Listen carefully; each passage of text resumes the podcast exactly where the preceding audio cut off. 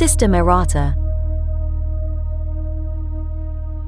Daisy Oakwood's 551B filled the final glass of water and set it on the table.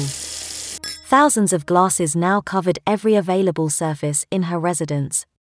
All of them filled with water from her kitchen faucet. No one should have this many glasses, let alone fill them all with this much water. She did.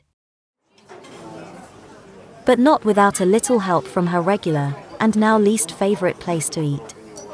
Liquid Lunch provided her with the endless supply of 500 milliliters glasses from which she drank the thick earth tone juice that had been her daily lunch for many years. It was one of those dining establishments for people that had given up.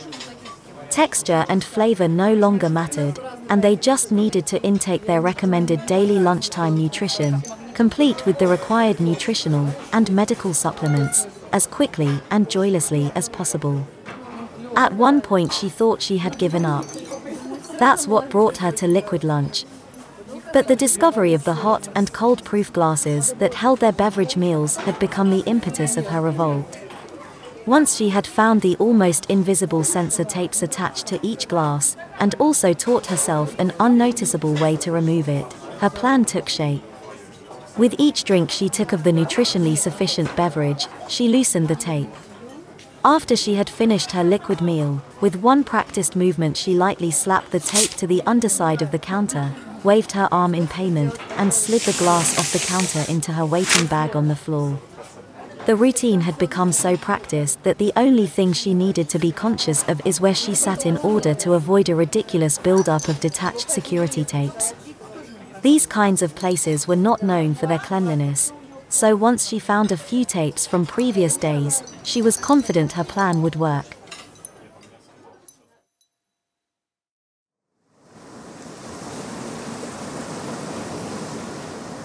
When she was young, she lived by the ocean. It was the sound and the smell she associated most with her childhood. Anything that reminded her of the sea always brought her back. The crashing of all that water again and again, and the distant horizon that reached out to the edge of the complete unknown were feelings she carried with her throughout her life. As a child, she fell asleep every night to the sound of the waves, and awoke every morning hoping to be closer to finding out where her life was taking her. But that was a long time ago. Her parents both died. Not tragically, just inevitably. With no siblings, she dealt with it alone and continued to find comfort in things that reminded her of those days by the ocean. No one ever brought her that kind of comfort or happiness, so she never married. Her work had taken her deep into the city, far away from the sound of crashing waves. She spent years this way wondering if this bleak, hopeless life had been awaiting her over the horizon this whole time. Nothing so mysterious and beautiful would hide something this joyless and mundane. She continued to long for the sound of breaking waves and her return to the sea. Now complete, Daisy surveyed the landscape of liquid lunch glasses filling what used to be her apartment. The morning sun glimmering on the iridescent logos stenciled on the sides was beautiful. She stood and watched them, feeling more than a little amazed at what she had done. Life could be measured in a surprising number of ways. This was hers. It was far more elegant than she had expected.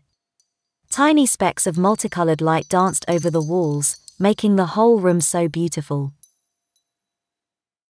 Three things were now going to happen simultaneously.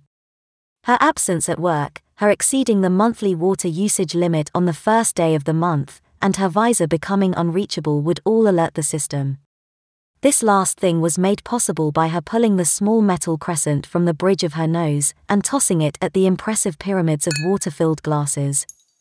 It pinged and bounced a few times off of lips and sides of glasses until it kaplunked into the water and sank to the bottom of one glass. She sat down on the sofa nearest to the front door and waited. Do you require assistance, Daisy? How can we help you? The voice came from her entire apartment sound system. Every speaker in every room. Instinctually, she gestured to turn it off, but then remembered she was no longer wearing her visor. This residence is now under full alert. A customer service team will be arriving shortly. That was fast, she thought. It amazed her how quickly the voice lost its caring, polite tone. But these days, enmity valued efficiency over anyone's comfort or feelings, it seemed. She continued to wait.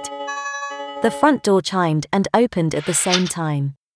Obviously triggered, but some override access the team possessed. Is everything okay? What can we do for you today? The team member first through the door, possibly the team leader, gently inquired. The whole team entered the residence cautiously, puzzling at all the glasses. Over here, she said to the team. Nice guns. Please don't be alarmed. Enmity equips us with only non-lethal compliance devices. The team leader told her. Look like guns to me.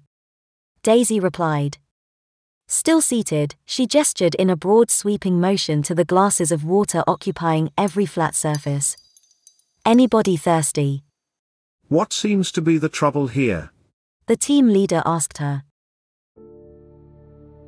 I have a request to make to the company you represent, she said.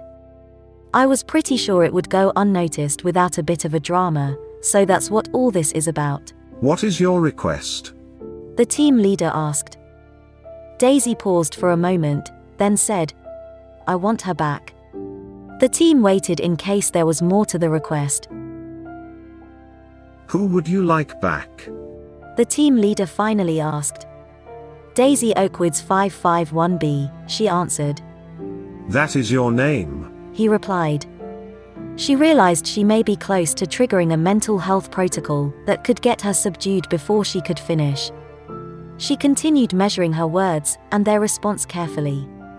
That is not me. That woman looked forward to each day. She would wake up on mornings like this and smile with genuine happiness at what was to come. She was pretty and energetic. That's not me.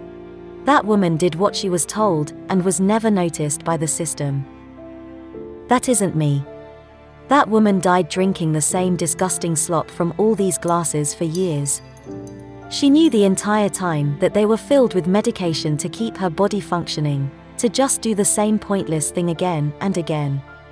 This is what it took to kill her. This is what slow death looks like, she said again, referring to the endless glasses surrounding her. You need to calm down and let us help you. The team leader told her.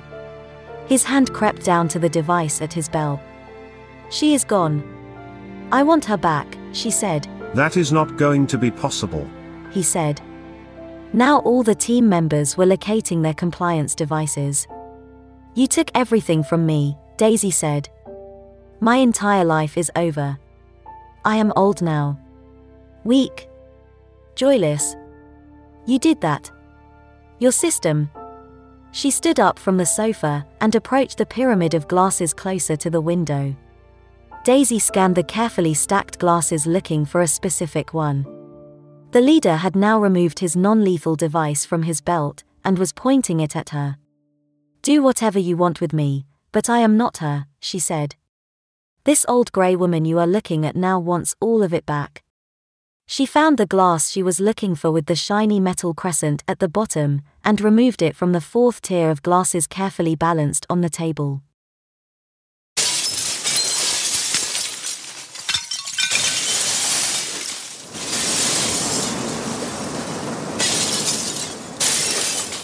The entire structure came crashing down, spilling water and shattering glasses as it fell. It was loud and echoed from the walls. The team stepped back, startled by the sound and flow of water toward them. Daisy was disappointed at the sound.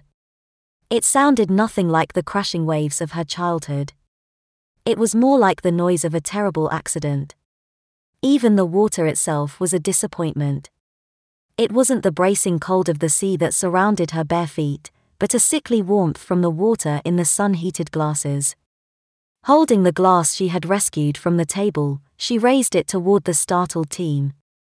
To happiness and long life, she said as she tipped the glass to her lips, drinking until she swallowed the visor it contained.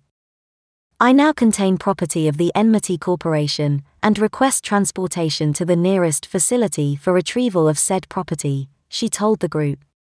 The compliance team gingerly approached her across the floor of wet broken glass, their stun guns and restraint cuffs held high.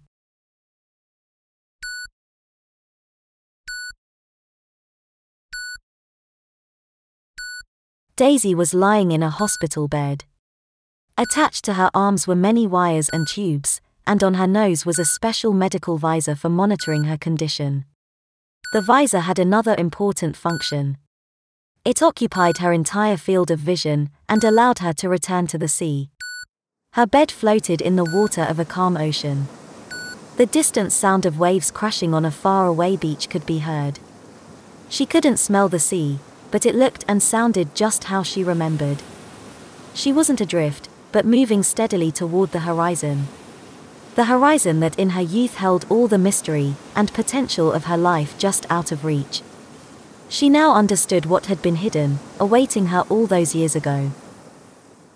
It was death. Her young mind couldn't comprehend this. At that age, she was immortal. Now she felt it with a firm handed certainty. It was probably the drugs they were giving her that made it impossible to panic or regret. Daisy just drifted along, but in her mind she was moving backward to tell that young girl by the sea to not waste her journey. She wanted to let young Daisy know that there was no perfect answer waiting for her. It was only the joy you found moving through life that mattered. And it was alone you reached. The mystery of the end.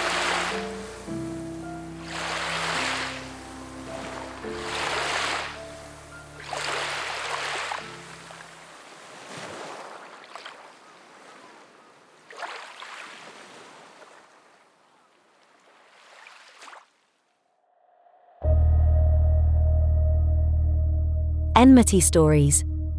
This story was brought to you by the Enmity Corporation and produced using licensed AI voice technology. For more stories, please visit stories.enmitycorp.com or subscribe on your preferred podcast platform.